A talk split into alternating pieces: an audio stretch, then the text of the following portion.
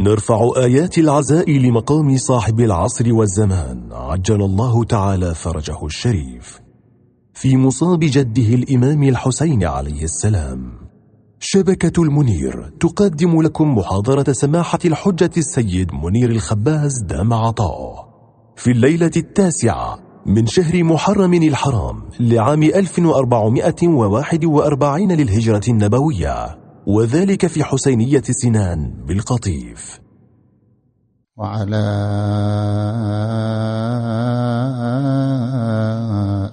أهل بيتك المنتجبين يا ليتنا كنا معكم فنفوز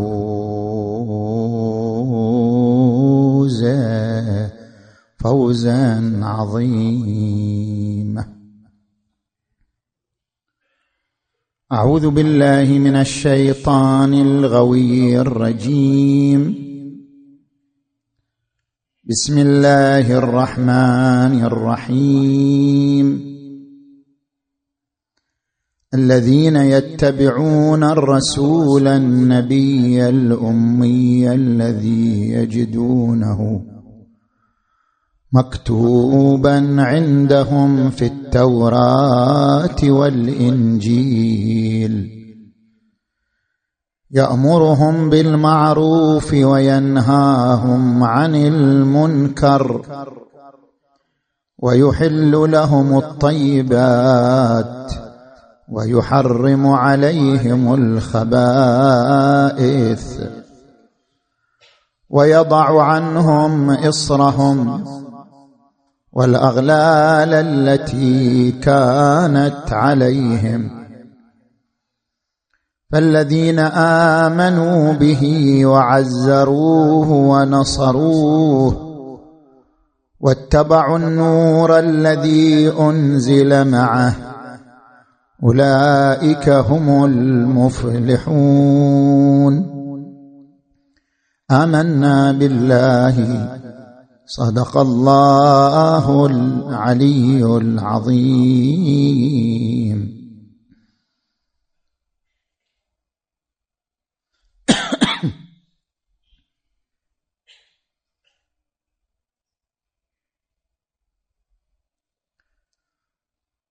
هناك فكرة طرحتها مجموعة من الأقلام وهي عبارة عن تساؤل. ما هو الجديد في شريعة النبي محمد صلى الله عليه وآله؟ ماذا أضافت شريعة النبي لثقافة المجتمع البشري الذي ولد فيه الإسلام.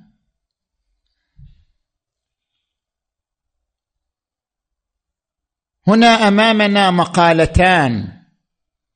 مقالة كاتبه الإنجليزية كاتي بعنوان من بنى الكعبة. في هذه المقالة تتبنى الكاتبه أن فكرة أن الذي بنى الكعبة وشيد البيت هو إبراهيم وإسماعيل عليهما السلام كما ذكر ذلك في القرآن الكريم ليست فكرة صحيحة. لماذا ليست فكرة صحيحة؟ تقول لدليلين. الدليل الأول أن الكتاب المقدس لم يذكر زيارة إبراهيم للجزيرة العربية أبدا. فمتى دخل مكة وبنى البيت؟ والدليل الثاني أن السور المكية التي صدرت في مكة المكرمة. لم تتضمن اطلاقا فكرة بناء إبراهيم للبيت. وإنما جاءت هذه الفكرة في السور المدنية أي بعد أن غادر الرسول صلى الله عليه وآله مكة إلى المدينة جاءت هذه الفكرة. فمن الأرجح عند الكاتبة أن الرسول لما عاش صراعا مع اليهود في المدينة أراد أن يضفي على دينه ورسالته أن لها جذور تاريخية عريقة وأن دينه امتداد لدين إبراهيم فاخترع هذه الفكرة أن من بنى البيت الحرام هو إبراهيم وإسماعيل وأن دينه امتداد للإبراهيمية الحنيفية. فكرة اخترعها النبي من أجل أن يضفي على دينه عراقة وجذورا متأصلة.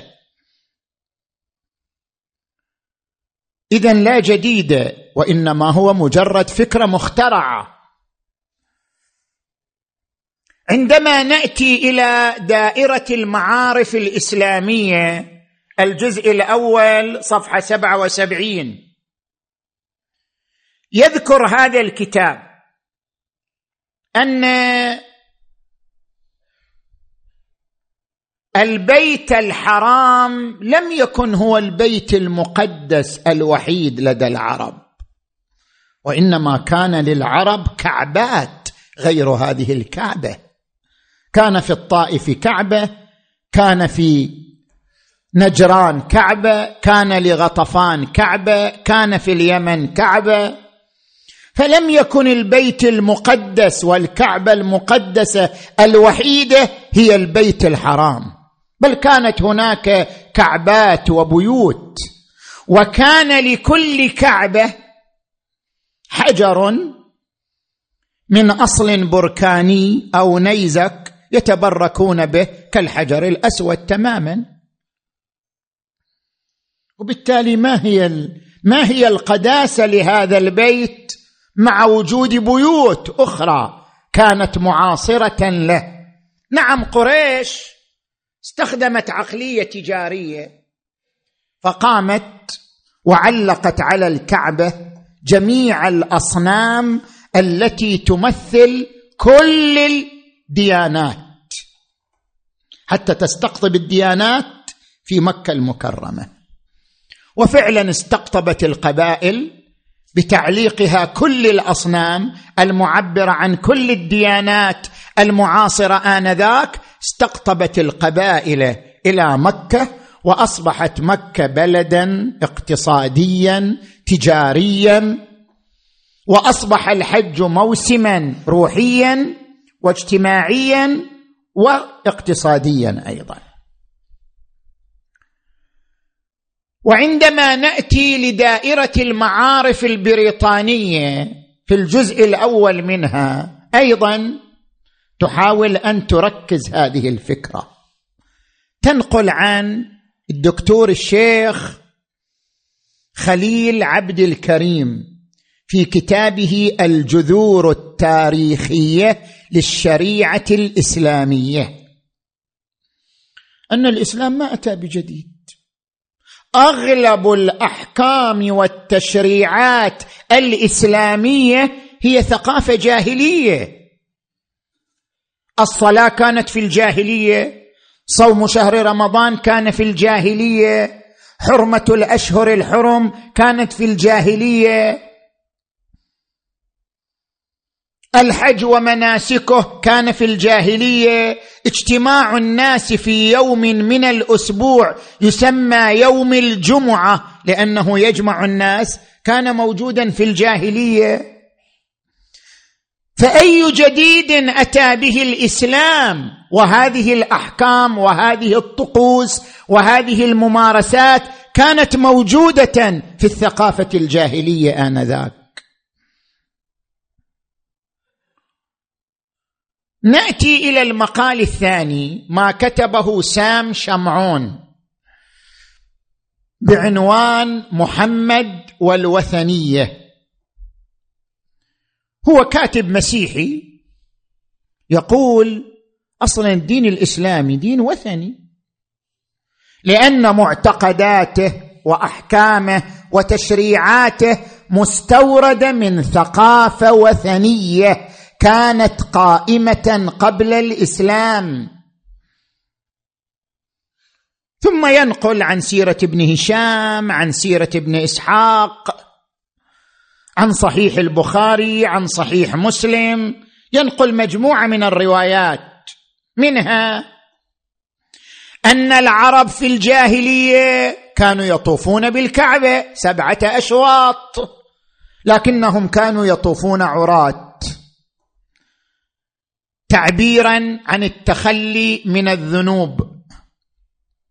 وكانوا يسعون بين الصفا والمروة حيث كان على الصفا تمثال لإله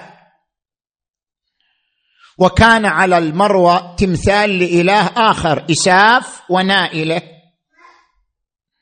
فكانوا يسعون بين الصفا والمروة. وكانوا يقفون بعرفة وقريش تقف بمزدلفة. حتى تتميز على العرب. العرب يقفون بعرفة قريش تقف بمزدلفة. وجاء النبي جمع بين الموقفين مزدلفة وعرفة. وكانوا يرمون الحجارة. لكنهم كانوا يرمون الحجارة على قبر. يسمى قبر أبي رغال. هذا رجل كان مصاحب لإبرة الحبشي عندما أراد أن يغزو مكة. وكان دليلا له على الطريق فلما مات دفن في هذا القبر وصار العرب يرجمونه وقت الحج قبر أبي رغال.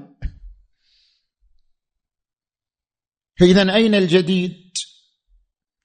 وأن النبي محمدا صل وسلم على محمد اكتسب هذه التعاليم من غيره. فصحيح البخاري وصحيح مسلم يروي أن النبي التقى مع زيد بن عمرو بن نفيل. وكان رجلا متنسكا في الجاهلية. لا يسجد لصنم ولا يأكل مما ذبح على ولا يأكل مما ذبح على النصب. فأعجب النبي بشخصيته. وإلا النبي ذاك الوقت كان يأكل مما ذبح على النصب وعادي. بس هو تأثر بشخصية هذا الإنسان ألا وهو زيد بن عمرو بن نفيل. ونتيجة هذا التأثر صار نبي وصار يطرح نفس التعاليم. زين؟ اذا بملاحظة هذه المصادر هناك فكرة لخصتها هذه الأقلام أن الشريعة الإسلامية لم تأتي بجديد. هذه الثقافة الموجودة ثقافة مجتمع عربي سبق الشريعة الإسلامية. نحن كيف نعالج هذه الفكرة؟ نحن نسجل هنا مناقشات ثلاث.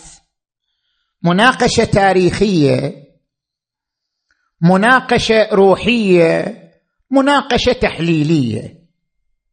نجي إلى المناقشة التاريخية. هل هذا الكلام تاريخيا صامد أم لا؟ نذكر هنا عدة ملاحظات. الملاحظة الأولى دائرة المعارف الإسلامية أو دائرة المعارف البريطانية أو ما كتبه سام شمعون أو ما كتبته كاتي كلها مصادر مستحدثة. لابد حتى نعالج القضية التاريخية نرجع للمصادر الأولى. فعندما نرجع إلى سيرة ابن هشام سيرة ابن إسحاق وهما رويا بعض هذه المعلومات. نجد أن الروايات مرسلة. يعني لم يعتمد المؤرخان على شهود عاشوا زمن الجاهلية ورأوا هذه النسك ونقلوها لمن بعدهم. عندما نريد أن نثبت قضية تاريخية لابد أن نثبتها من خلال من عاصر الحدث. من روى الحدث بشكل مباشر عندما لا تنقل هذه النسك وهذه الأحداث عن شهود عاصروا الجاهلية وشهدوا هذه المناسك ونقلوها لنا اذا يعتبر المصدر مصدرا ضعيفا. لا يمكن الاعتماد عليه في إثبات هذه المعلومات. وأما ما ذكره صحيح البخاري وصحيح مسلم طبعا لا يمثل مختلف الرؤى الإسلامية. هذه رؤية مدرسة من المدارس هناك مدارس أخرى. لا ترى تمامية هذه الروايات لا سندا ولا دلاله ما يصير إحنا نعتمد على مصدر واحد يمثل مدرسة معينة من مدارس المسلمين أو رؤية محددة من رؤى المسلمين. إذا أردنا أن نتحدث عن الإسلام فلا بد أن ننقل من مصادر اتفقت عليها المدارس الإسلامية واتفقت عليها الرؤى الإسلامية بجميع أطرافها وجهاتها. نجي إلى الملاحظه الثانية الملاحظه الثانية أن الكتاب المقدس ما نقل أن إبراهيم زار الجزيرة وأن السور المكية لم تتحدث عن بناء إبراهيم للبيت. اولا الكتاب المقدس كما تعلمون لم يصل إلينا كما نزل من السماء. لو وصل الكتاب المقدس إلينا كما نزل من السماء دون زيادة أو نقص ربما نعتمد عليه كمصدر في نفي وقوع الحدث لكنه لم يصل إلينا كما نزل. فلا يمتلك القيمة التأريخية لنفي هذا الحدث. وأما أن السور المكية ما تعرضت معروف تاريخيا أن الدعوة الإسلامية مرت بمراحل.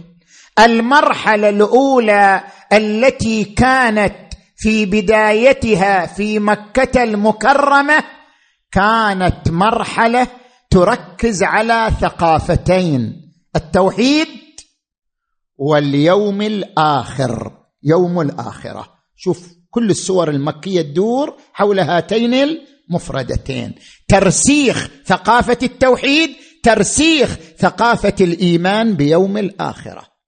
ولذلك حتى التشريعات مو مسألة أن إبراهيم بنى لهم حتى التشريعات الإسلامية ما موجودة في السور المكية. التشريعات الإسلامية المتعلقة بالمعاملات بالإرث بالقضايا الاقتصادية أهم التشريعات كلها جاءت في السور مدنية ولم ترد في السور المكية مع أنها أهم من نقل هذا الحدث التاريخي وهو أن إبراهيم بنى الكعبة. مع ذلك لم ترد هذه التشريعات في السور المكية. لما؟ لأن المرحلة كانت تقتضي ترسيخ الثقافة في هاتين المفردتين التوحيد ويوم الآخر. نجي إلى الملاحظة الثالثة. القرآن الكريم في سوره المدنية ذكر الحدث. إن أول بيت وضع للناس للذي ببكة مباركا وهدى للعالمين. فيه آيات بينات مقام إبراهيم. وإذ يرفع إبراهيم القواعد من البيت وإسماعيل ربنا تقبل منا إنك أنت السميع العليم. وإذ جعلنا البيت مثابة للناس وأمنا واتخذوا من مقام إبراهيم مصلى وعهدنا إلى إبراهيم وإسماعيل أن طهر بيتي للطائفين والعاكفين والركع السجود.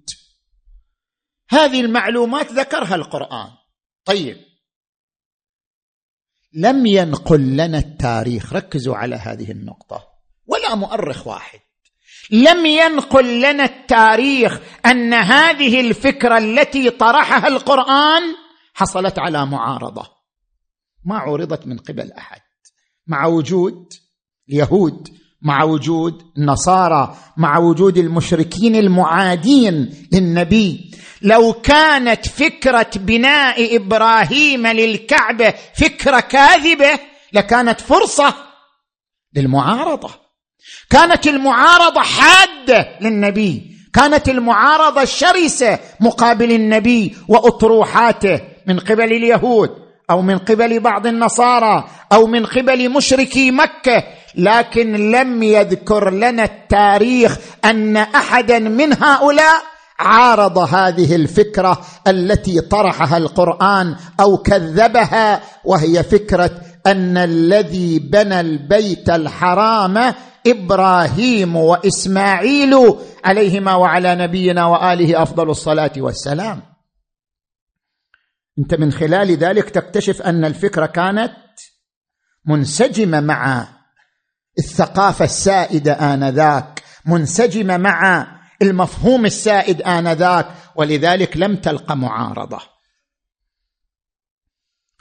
الملاحظة الرابعة ضمن مناقشتنا التاريخية أن المؤرخ اليوناني سكيولس هذا كان قبل الميلاد لعله في القرن الثاني قبل الميلاد. ذكر أن للعرب بيتا يعظمونه يقرب من البحر الأحمر. جاء المؤرخ الإنجليزي ادوارد ميجون أوضح مقصوده قال مقصوده الكعبة البيت الحرام. ونقل أيضا أن هناك كتابات سامرية وجدت في القرن الثاني قبل ميلاد المسيح عليه السلام تؤكد أن الذي بنى البيت الحرام إسماعيل وابنه.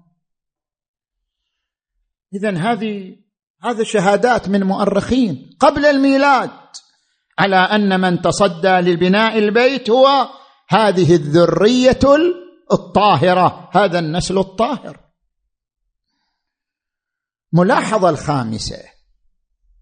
جملة من المؤرخين يؤكدون على أن البيت الحرام كان المقدس ليس عند العرب فقط بل عند شعوب متعددة. الهنود كانوا يقدسون البيت الحرام لأنهم يعتقدون أن الإقنوم الثالث وهو روح الإله سيفا حلت في الحجر الأسود. الصابئة من الفرس والكلدان يعتقدون أن البيت الحرام أحد البيوت السبعة السماوية على الأرض. طائفة من اليهود وما زالت موجودة تعتقد أن في الكعبة كان تمثال لإبراهيم ولإسماعيل وهما يحملان الأزلام ولأجل ذلك كانت الكعبة بيتا مقدسا لديهم. مسألة مو خاصة بالعرب. ولأجل أن البيت الحرام بيت مقدس صنعت كعبات أخرى. ترى هذه الكعبات الأخرى اللي تكلمت عنها دائرة المعارف الإسلامية. كعبه في الطائف وكعبه في اليمن وكعبه لغطفان وكعبه لنجران. هذه كانت لقبائل ما كانت بيوت مقدسة على مستوى المجتمع العربي. بيوت بنتها قبائل عندها مع قريش خلافات فكانت تعوض عن دخولها مكة ببناء. هذه البيوت وهذه الكعبات وإلا البيت المقدس لدى المجتمع العربي وعدة شعوب أخرى آنذاك هو البيت الحرام. لذلك أنتم سمعتوا أن ابراه ابراه الحبشي بنى بيتا في اليمن وطلب من الناس أن يحجوا إليه وبعدين جاء واحد من كنانة الله يبارك فيه إن شاء الله وتغوط في ذلك المكان وأثار غضب ابرهه الحبشي وعلى إثر ذلك حمل جيشه الكبير. وصارت القصة قصة ابرهه الحبشي ألم تر كيف فعل ربك بأصحاب الفيل إلى آخره. اذا من حيث المناقشة التاريخية لم يصمد ما ذكرته بعض هذه الأقلام في الميزان العلمي للتحقيق التاريخي. نجي الآن إلى المناقشة الثانية ألا وهي المناقشة الروحية. صلوا على محمد وآل محمد.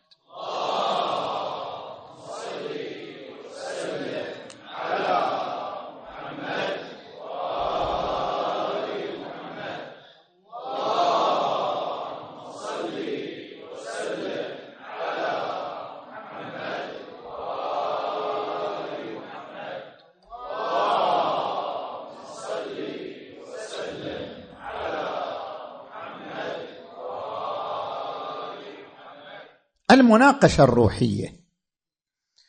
هل الإسلام كان دوره دور الاستيراد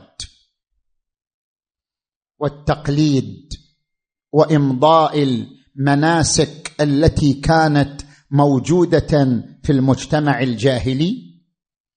أم أن الإسلام ضخ ثقافة جديدة لم تعهد من دين أو شريعة سابقة.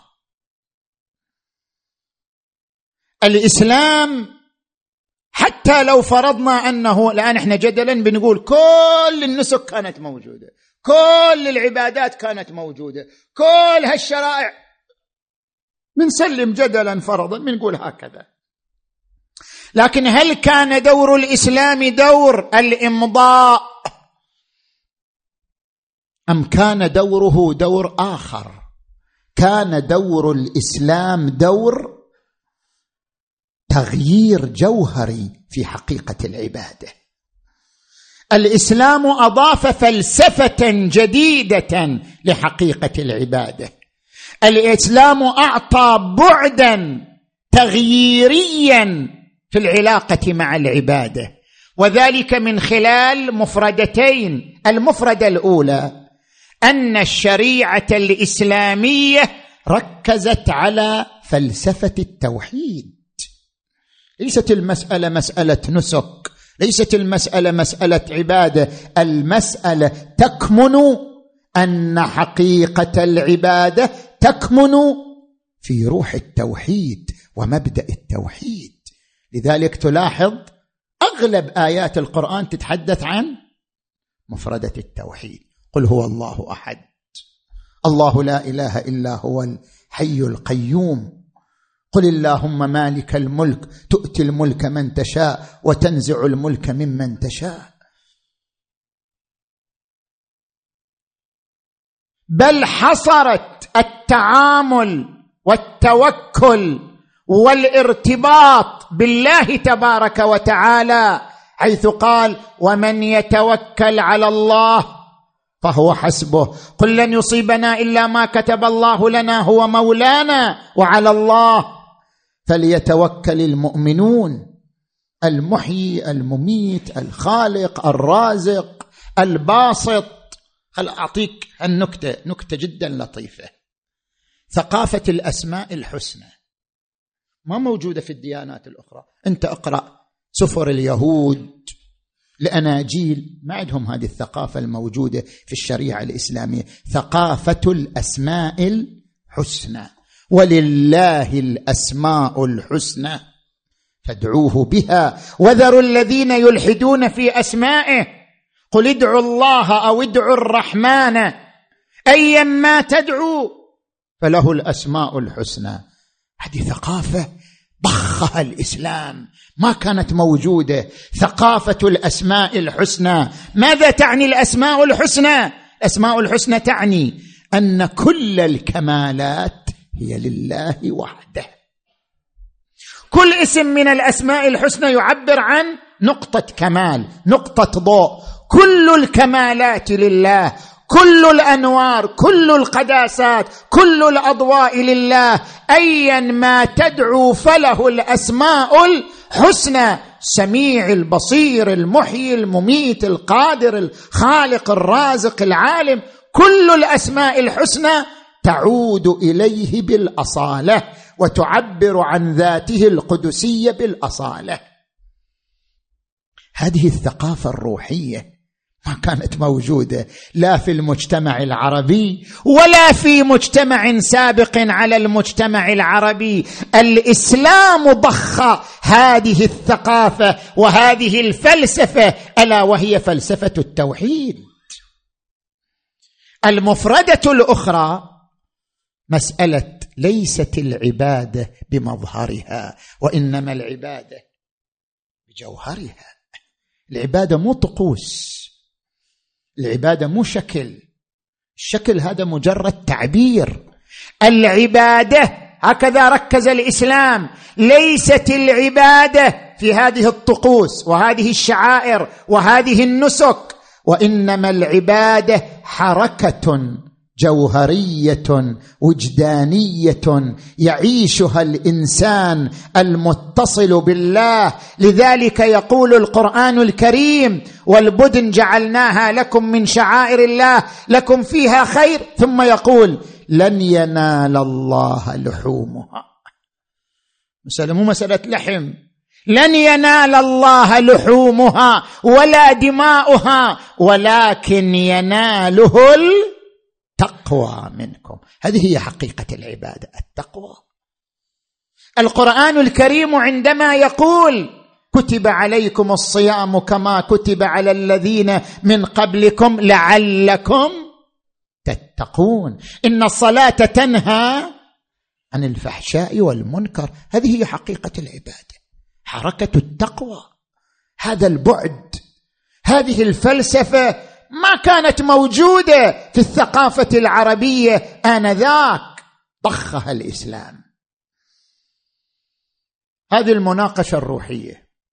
نجي إلى المناقشة الثالثة. المناقشة التحليلية. ونتعرض في هذه المناقشة لأبعاد ثلاثة. البعد الاقتصادي البعد العلمي البعد. ما ما بطول عليك لا تخاف. كل واحد طر... لا شوي شوي. بعدني ما أدري البعد الاقتصادي البعد العلمي البعد القيادي. نجي إلى البعد الأول البعد الاقتصادي. يعني من الظلم وعدم الموضوعية أن يقال بأن الإسلام ما أتى بشيء جديد وإنما هو استيراد وتقليد للثقافة العربية آنذاك. الإسلام طرح مذهبا اقتصاديا. وما زال هذا المذهب الاقتصادي موضع دراسة وتحليل وتأمل. رجع إلى كتاب اقتصادنا للشهيد السيد محمد باقر الصدر. قدس سره لترى مجال المقارنة بين المذهب الاقتصادي في الإسلام وبين المذهب الرأسمالي والمذهب الاشتراكي. هناك مذهب هناك رؤية اقتصادية مو بس قوانين مو بس جاء الإسلام وقال إيه دية دية المقتول خطأ مئة ناقة وأنتم إذا بتتبرعوا تتبرعوا ب... لا المسألة مو مسألة قوانين وأحكام فلسفة اقتصادية طرحها الإسلام ورؤيه عبر عنها بمذهب اقتصادي. خل أذكر لك بعض المفردات لهذا المذهب الاقتصادي. المفرده الأولى الإنسان ليس مالكا حقيقيا للثروة بنظر الإسلام. الإنسان مجرد خليفة مجرد وكيل عن المالك. الإسلام يقول إني جاعل في الأرض خليفة. أنت مجرد خليفة. ليس الإنسان اصيلا في الكون. الأصيل في الكون هو الله. الإنسان مجرد خليفة. الذي يمتلك الثروات ملكا حقيقيا الله. الإنسان مجرد نائب وكيل لا أكثر من ذلك. هذه الرؤية التي طرحها الإسلام رؤية الخلافة وأن المالك الحقيقي للثروات والأموال هو الله وليس الإنسان. ماذا تعني؟ القرآن الكريم يقول آمنوا بالله وأنفقوا مما جعلكم مستخلفين فيه. مجرد خليفة مو أموالك هذه. آمنوا بالله وأنفقوا مما جعلكم مستخلفين فيه. فالذين آمنوا وأنفقوا لهم أجر كبير. ماذا تعني الخلافة؟ تعني أن الزكاة الخمس مو شيء أنت تتفضل به. يقول الله أنا أتفضل على الفقير. أعطيه سهما من الزكاة أو سهما من الخمس. لا. هو هذا المال من الأول ليس لك أصلا ليس لك. شوف لاحظوا التعبير القرآني. وفي أموالهم حق للسائل والمحروم. يعني هو يمتلك جزءا من ثروتك. الفقير يمتلك جزءا من ثروتك. شئت أم أبيت؟ الفقير يمتلك جزءا من أموالك. شئت أم أبيت؟ أنت لست متفضلا. هذا يملكه بالأصالة. وفي أموالهم حق للسائل والمحروم. ولذلك يقول الإمام أمير المؤمنين علي عليه السلام ما جاع فقير إلا بما مسألة خلل في توزيع الثروة فقط. صارت الثروة بيد شخص صار غني. ذاك ما وزعت الثروة بشكل صحيح صار فقير. اختلال في عملية التوزيع. ما جاع فقير إلا بما متع به غني وإلا هذا الجزء الذي أنت تتمتع به ليس ملكك هو ملك ذلك الفقير. خمس الزكاة هي هذه الرؤية الإسلامية لها أنها ملك للفقير. أنت لست متفضلا في إعطائها أنت توصل الملك لمن؟ لأهله. إن الله يأمركم أن تؤدوا الأمانات إلى أهلها. المفرده الثانية أن الملكية الفردية وسيلة للملكية العامة. ملكيتك للأموال هي مجرد وسيلة. وسيلة لماذا؟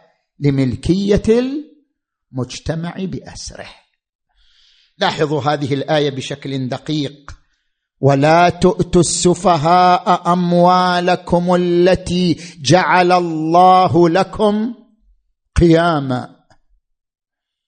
السفيه ملك هذه الأموال قانونا هو يملكها لكن مو من حقه يستلمها. مع إنه يملكها قانونيا بس مو من حقه أن يستلمها. سفيه سفيه لا يضع الثروة في مواضعها. لأجل ذلك يقول القرآن ولا تؤتوا السفهاء أموالكم التي جعل الله لكم قياما. يعني هذه الأموال إنما هي وسيلة لي قيام المجتمع قياما اقتصاديا. هذه الأموال مجرد أداة من أجل تحقيق النهوض الاقتصادي بالمجتمع التي جعل الله لكم قياما المفرده الثالثه أن الإسلام ألغى الفائدة الربوية مع أنها أس أس المذهب الرأسمالي. هو شنو؟ فائدة الربوية. الإسلام ألغى الفائدة الربوية أبدلها بالمضاربة. لماذا المذهب الرأسمالي يتجه للفائدة الربوية؟ لماذا؟ باعتبار أنه أنا كبنك عندما أعطيك مبلغ أنت تاجر تريد تستثمر تحتاج إلى عشرة مليون ريال بنك يعطيك عشرة مليون ريال وياخذ نسبة معينة. لماذا؟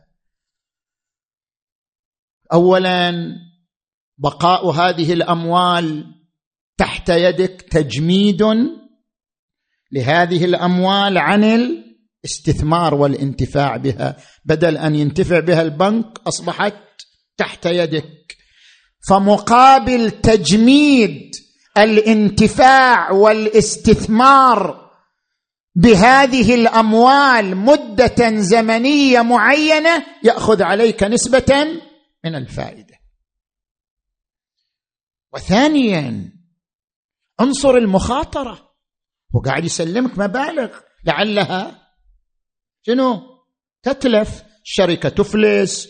انت تفلس. إن شاء الله ما تفلس بس. يعني مثال. شركة تفلس. أنت أيها التاجر المستثمر تفلس. من يعوض البنك؟ اذا مقابل عنصر المخاطرة يأخذ نسبة من الأرباح. فالمذهب الرأسمالي يضع مبررات لأخذ الفائدة الربوية أنها تعويض عن تجميد المال عن الاستثمار مدة زمنية وأنها بإزاء عنصر المخاطرة. الإسلام ألغى ذلك. لماذا؟ اولا لتربيه الإنسان على روح العطاء بلا مقابل. كيف يربيك الدين على أن تعطي بلا مقابل؟ إذا يقول لك الأفضل أنت ما تمشي وراء الأفضل صح لو لا؟ لازم يقول لك لازم وإلا الأفضل لا الأفضل خليها للناس الطيبين. الله الأفضل. زين؟ طبيعة الإنسان إذا ما يلزم ما ما يمشي. أزن الإسلام حتى يربينا على الإحسان. الإحسان هو العطاء بلا مقابل. حتى يربينا على الروح الغيرية. حتى يربينا على التحرر من الأنانية. ألغى الفائدة الربوية. قال أقرض بلا فائدة.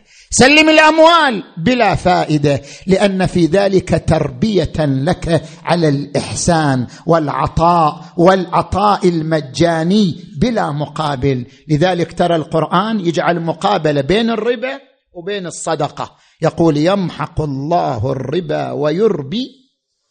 شنو وجه المقابلة؟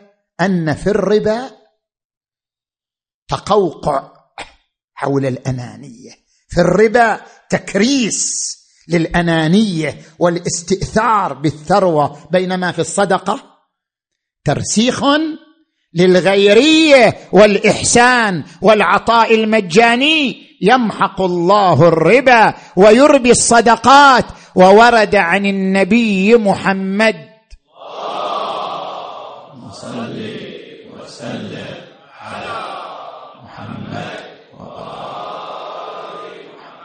إنما منع الناس من الربا لكي لا يمتنعوا عن اصطناع المعروف. حتى يتعودوا على المعروف. وثانيا أنت ليش تطلب النسبة؟ نسبة الفائدة غير تحافظ على رأس المال؟ الإسلام ابدل المعاملة الربوية بالمضاربة. المضاربه يعني شنو؟ بدل ما البنك يقول لك هذا المال قرض وعليه نسبة. يقول البنك يبقى المال لي وأنت تصبح عامل عندي. يعني أنت تستثمر أموالي. الأموال هي لي. أنت مجرد شنو؟ عامل مستثمر. بدل ما تصير أنت مقترض تصبح عاملا مستثمرا. أسلم لك هذه المليون هذه العشرة الملايين على أن تكون عاملا من قبلي في الاستثمار ولك نسبة من الأرباح مقابل عملك وجهدك ولي نسبة منها. ويمكن حتى أضمن رأس المال أشترط عليك ضمن عقد المضاربة التعويض يعبر عنه الفقهاء بشرط الفعل لا بشرط النتيجة. أشترط عليك ضمن عقد المضاربة تعويض خسارة المال لو خسرت رأس المال في مجال الاستثمار. شنو تريد بعد؟ فإبدال المعاملة الربوية بعملية المضاربة. هذه رؤية اقتصادية طرحها الإسلام. وليست المسألة مسألة مجرد تبديل قوانين أو تشريعات. نجي إلى البعد الثاني البعد العلمي. اقرأ القرآن الكريم. لن تجد ثقافة علمية في كتاب سماوي آخر كما هي في القرآن الكريم. لن تجد.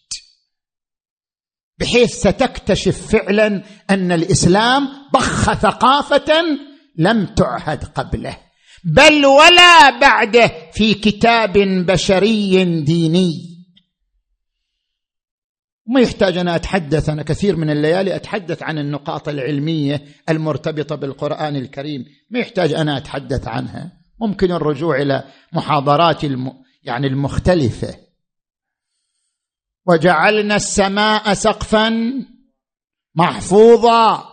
هذا الغلاف الجوي يحمي الأرض من خطر النيازك وجعلنا من الماء كل شيء حي. لا يمكن اكتشاف الحياة في أي كوكب من الكواكب إلا مع وجود عناصر مائية.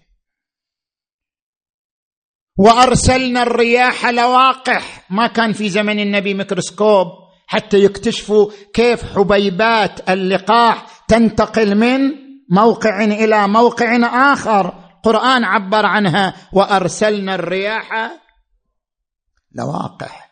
القرآن الكريم يقول وترى الجبال تحسبها جامدة وهي تمر مر السحاب صنع الله الذي أتقن كل شيء. تعبير عن حركة الأرض.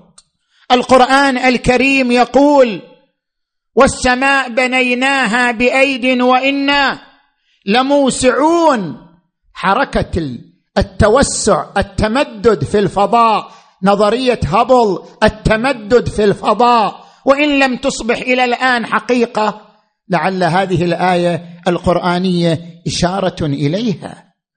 عندما تقرأ قوله تعالى وأنزلنا الحديد فيه بأس شديد. اولا أنزلنا يعني الحديد ترى مو من الأرض. ما كان العربي يفهم هذا الكلام. شوف الحديد طلعوا من الأرض. القرآن يقول أنزلنا. الحديد عنصر يطبخ في الأفران الهائلة في النجوم في السماء. هذا العنصر يطبخ هناك. ثم ينزل إلى الأرض عبر هذا الشتات والفتات ويتفاعل كيميائيا مع تراب الأرض. ويستخرجه الإنسان ويسميه بعنصر الحديد وإلا طبخ هذا العنصر وبلورته هو في هذه الأفران السماوية الهائلة النجوم. فيه بأس شديد. شنو يعني بأس شديد؟ يعني يقص الجلد يعني مو بس هذا البأس. تعرف أنت العناصر تختلف. كل عنصر مثل الهيدروجين الهليوم إذا تعطيه طاقة يعطيك طاقة إلا الحديد. حديد عنده ميزة ما موجودة في كل العناصر يمتص الطاقة ما يعطي طاقة. الحديد يمتص الطاقة لا أنه يعطي الطاقة. لأجل ذلك الحديد أحد العناصر الموجودة في هذه الشموس. إذا طغى الحديد على الشمس أي شمس كانت؟ يقتلها. الحديد هو العنصر الوحيد الذي يقتل الشموس. إذا طغى العنصر بدأت الشمس تعطيه طاقة وهو يمتصها. تعطيه طاقة وهو يمتصها. إلى أن يستنفذ طاقتها فتنكمش. إذا انكشمش إذا انكمشت انفجرت. وتحولت إلى عناصر أخرى. العنصر الذي يقتل هذه الشمس العملاقة التي ربما تكون أربعة أضعاف هذه الشمس التي نحن نعيش تحت دفئها العنصر الوحيد الذي يقتلها هو عنصر الحديد. فيه بأس شديد ومنافع للناس. ومن كل شيء خلقنا زوجين مو من الكائنات الحية من كل شيء. ما قال من الكائنات الحية. ومن كل شيء خلقنا زوجين. زوجين شلون في كل شيء؟ زوجين. مادة زائد مادة مضادة. سالب وموجب. لولا التزاوج بين المادة والمادة المضادة ما تكونت الطاقة. في هذا الجسم الذري كل ذلك ببركة التزاوج بين المادة والمادة المضادة. وهذا ما تقوم عليه القوة الكهرومغناطيسية. اذا بالنتيجة هذه الثقافة العلمية في أي كتاب؟ توراة الإنجيل في شعر أبي العتاهية في شعر المت... في أي شيء يعني في وين؟ فدعوى أن الإسلام ما أضاف شيئا جديدا وما أعطى بعدا جديدا. وهذه الثقافة العلمية التي ضخها القرآن الكريم قبل أن يكتشفها الإنسان كيف لا يقال بأنه كيف لا ترى مرأى الإنصاف ويقال بأن الإسلام ما أعطى شيء جديد ما أضاف شيء جديد؟ البعد الأخير وأنتهي. البعد القيادي. لنفترض أن الإسلام ما أضاف شيئا جديدا لا على مستوى العبادات لا على مستوى البعد الاقتصادي لا على المستوى البعد العلمي والثقافي. يكفي في عظمة الإسلام يكفي في جدة الإسلام أنه أعطى للتاريخ شخصية قيادية لا مثيل لها ألا وهو الرسول محمد. سلم على محمد. لم تمتلك أمة من الأمم ما ملكته هذه الأمة من هذه الشخصية العملاقة محمد بن عبد الله صلى الله عليه وآله. يكفي هذا البعد الذي اضفته الشريعة الإسلامية أنها ارتكزت على هذه الشخصية العملاقة العظيمة شخصية الرسول الأعظم صلى الله عليه وآله. هذه الشخصية العظيمة. عندك هذا الفيلسوف الفرنسي هنري كوربان. هذا اسلم متشيع. رجل تخصص في قراءة الفلسفة والعرفان وعكف على دراسة الفلسفة الشيعية والعرفان الشيعي عكف على دراسة كتب ملا صدر الشيرازي. وبينه وبين العلامة الطباطبائي صاحب الميزان مراسلات علمية وفكرية كثيرة إلى أن أسلم وتشيع. هذا يطرح هذه الفكرة فكرة الوجود المقدس. طبعا هذه الفكرة موجودة إحنا عندنا في علم الكلام يعبرون عنها بقاعدة اللطف. ما هي قاعدة اللطف؟ يقولون علماء الكلام إن الهدف من وجود الإنسان الكمال أن يصل الإنسان إلى الكمال. هذا هو الهدف. ولذلك يقول تبارك وتعالى خلق الموت والحياة ليبلوكم أيكم أحسن عملا. الأحسن عملا هو الذي وصل إلى الكمال. الهدف من وجود الإنسان أن يصل إلى الكمال. بما أن الهدف من وجود الإنسان أن يصل إلى الكمال فمقتضى اللطف والحكمة أن يوجد لنا الله شخصية متكاملة تصب وتعبد الطريق لنا من أجل الوصول إلى الكمال.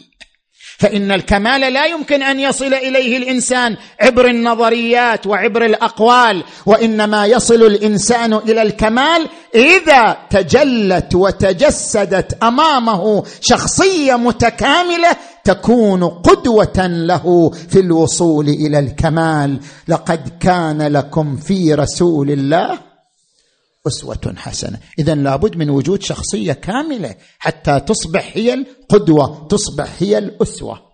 هذا اللي يطرحه علماء الكلام. هذا طرحه كوربان قال إن الله هو المقدس. الملك سبح لله ما في السماوات وما في الأرض الملك القدوس العزيز الحكيم هو القدوس هو المقدس. والهدف من وجود الإنسان أن يحمل الإنسان القداسه كي يكون الإنسان وجها لله.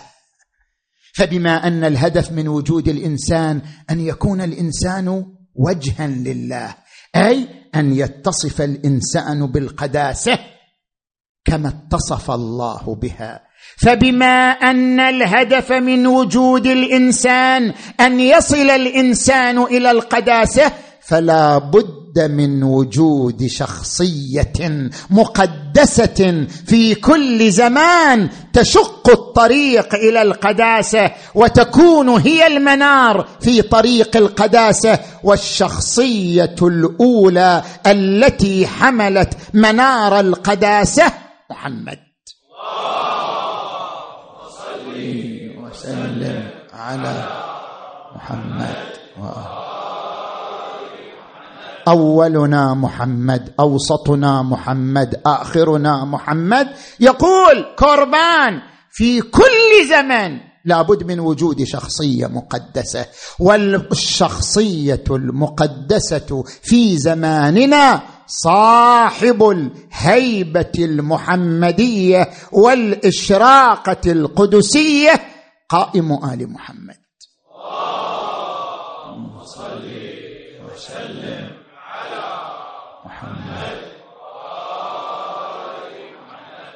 الشخصية المحمدية جمعت بين جهات ثلاث. هي شخصية قيادية هي شخصية ترابية هي شخصية كمالية. من حيث أنه شخصية قيادية ضرب أروع المثل في قوة الإرادة وفي الصمود وفي التحدي وعدم التراجع عن طريقه. والله لو وضعوا الشمس في يميني والقمر في يساري على أن أترك هذا الأمر ما تركته حتى يظهره الله أو أهلك دونه. أنت عندما تسمع عن شخصية بهذا الحجم إرادة لا تزل ولا تضعف ولا تتراجع. تتصور أن هذا الإنسان دائما متعالي على الناس لأن إرادته قوية. بينما هذا الإنسان صاحب الإرادة القوية كان شخصية ترابية. يتحدث عنه الإمام علي عليه السلام. كان النبي يخصف نعله ويرقع ثوبه. ويحلب شاته ويهيئ زاده وكان يركب الحمار ويردف من شاء معه وكان يذهب بنفسه إلى السوق ويشتري حاجاته ويأتي بها إلى بيته. وكان يجلس مع العبيد على الأرض ويأكل من حشف التمر. وكان صلى الله عليه وآله إذا جلس مع أصحابه يجلس كجلسة أحدهم لا يتميز عليهم وما كان فحاشا ولا فظا ولا غليظا ولا كثير الحديث بل كان أغلبه الصمت وذكر الله. هكذا كان محمد شخصية ترابيه متواضعة. فهو جمع بين الشخصية القيادية العملاقة التي تقود الدولة وبين الشخصية الترابية المتواضعة المبتسمة وبين الشخصية الكمالية.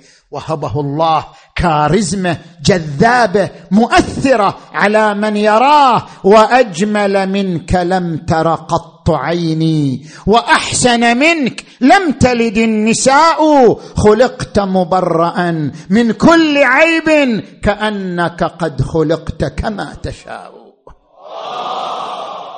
صل وسلم على محمد وكان من أملح الناس وجها وأطيبهم ريحا. وقد قيل له هل أنت أجمل أم يوسف؟ قال يوسف أبيض مني وأنا أملح منه. الملاحة تختلف عن اللون. كان صلى الله عليه وآله جامعا بين نقاط الكمال ومنابع الضوء والنور. وهذه وهذه الشخصية الجذابة سرت إلى ذريته ونسله ذرية بعضها من بعض. وجاء رجل نصراني قد أسلم إلى المدينة وقال أريد أن أرى رسول الله فقد سمعت الناس يتحدثون عن جماله وبهائه وكماله ونور صفاته فقالوا له إن الرسول قد توفي منذ زمن بعيد قال ألا يوجد شبيه برسول الله خلقا وخلقا؟ قالوا بلى إن لدى الحسين ولدا. هو أشبه الناس برسول الله خلقا وخلقا ومنطقا في بأس حمزة في شجاعة حيدر بإبا الحسين وفي مهابة احمد وتراه في خلق وطئب خلائق وبليغ بلغ نطق كالنبي محمد. أقبل إلى الحسين أريد أن أرى ولدك علي الأكبر. قال انتظر دقائق. فطلع عليه ذلك الغلام. بجماله ببهائه ما تمالك الرجل حتى انكب عليه. يقبله يلثمه. قال له الحسين وهو يداعبه يا هذا لو كان لك ولد مثل هذا. شو تسوي أنت؟ عندك ولد مثل هذا شو تسوي؟ قال لا أدعه يمشي على الأرض. خوفا عليه حفظا له. قال لو أصابته شوكة ودميت رجله وصار يتألم بين يديك ويتوجع ماذا كنت تصنع؟ قال أفديه بروحي. قال إذن اذا شنو؟ أنت تعرف بعد المصيبة؟ اذا ما حال ابيه عندما يراه مقطعا بالسيف إربا إربا مخضبا بدمائه الله يساعده أبو علي الله يساعده مصيبة عظيمة. هذا الولد العزيز الولد الغالي. الله يساعده على فراقها. لما برز إلى المعركة وقف الحسين على نشز من الأرض ينظر إلى قتاله. ساعة يتغير وجهه ساعة يتهلل فرحا بينما هو كذلك إذ برز إليه بكر بن غانم. طواه أبو طواه علي الأكبر قتله رجع إلى الخيمات وقف على رأس والده الحسين. ماذا قال؟ صيد الملوك أرانب وثعالب وإذا برزت فصيدي ال... أنت كلك تحفظ أبيات بالنصار. يا بويا قطرة ماي يا بويا قطرة ماي أتقوى وأريد للميدة يا بويا انفطر قلبي وحد عطش والشمس والميدان والح شي جاوب ابو علي. شو يقول له أبو علي؟ يقول له منين أجيب الماء يقول له منين أجيب الماء ما هو حكيك بهض حيلي وشعر. يا بني اصبر حتى تلقى جدك رسول الله فيسقيك شربة من الماء لا تظمأ بعدها أبدا. عظم الله أجوركم. أراد البراز إلى المعركة مرة أخرى. قال بني علي قف قليلا حتى تودعك عماتك وأخواتك. عظم الله أجوركم. خرجنا النساء من الخيمات. هذه تشم هذه تضم هذه تقول ارحم غربتنا هذه تقول ارحم وحدتنا. خرجت العقيلة زينب. صاحبة المصيبة. ضمته إلى صدرها ولدي علي أبلغ أمي فاطمة الزهراء. عني السلام وقل إن زينب بكربلاء.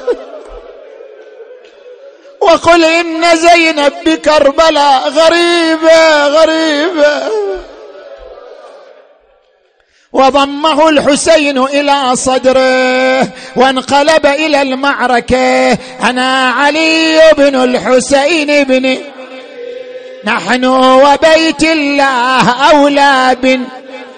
أضربكم بالسيف احمي عن ضرب غلام هاشمي علوي. قتل منهم مقتلة كبيرة.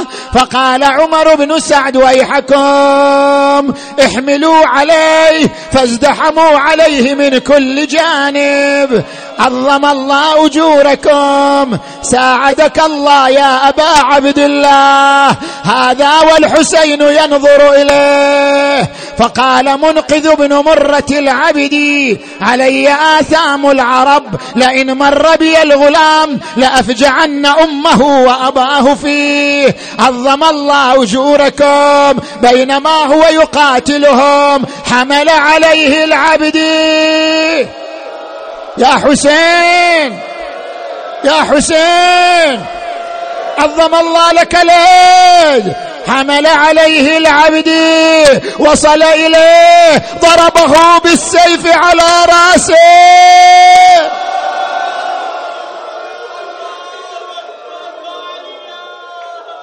فر يخور في دمه أمسك بالفرس وهو يظن أن الفرس تأخذه للخيمات. أخذته الفرس إلى الأعداء. اسمع اسمع هذا يقطع بسيفه وريد وهذا بالخناجر فصل وهذا يغط من رمح الحديد.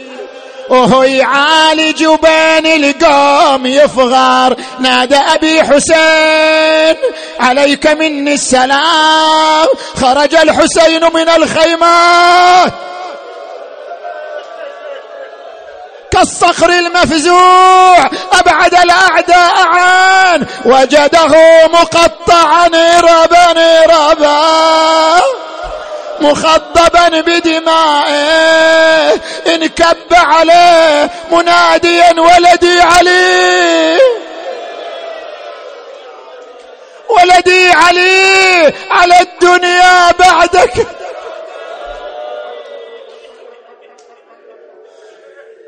قعد عين وشافه مغمض إيه قعد عنده وشافه بدم سابح مترى متواصل طبر والرأس.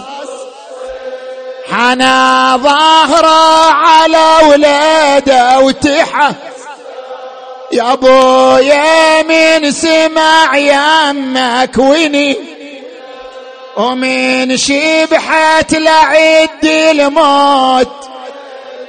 ولا العشرين ولا العشرين ما وصلت. يا كوكبا ما كان أقصر عمره وكذا تكون كواكب اسحاري يا الله. اللهم بحق الحسين الوجيه وجده وأبيه وأمه وأخيه والتسعة من بنيه. اللهم بحق علي بن الحسين الأكبر. اللهم اقض حوائجنا واشف مرضانا ومرضى المؤمنين والمؤمنات ويسر أمورنا وأمورهم واكشف غمومنا وغمومهم. اللهم اشف المرضى المنظورين حق محمد وآله. اللهم عجل لوليك الفرج واكتب له النصر والظفر واجعلنا من المرضيين عنده. وارحم أمواتنا وأموات المؤسسين والمؤمنين والمؤمنات وإلى أرواح الجميع بلغ ثواب الفاتحة. تسبقها الصلاة.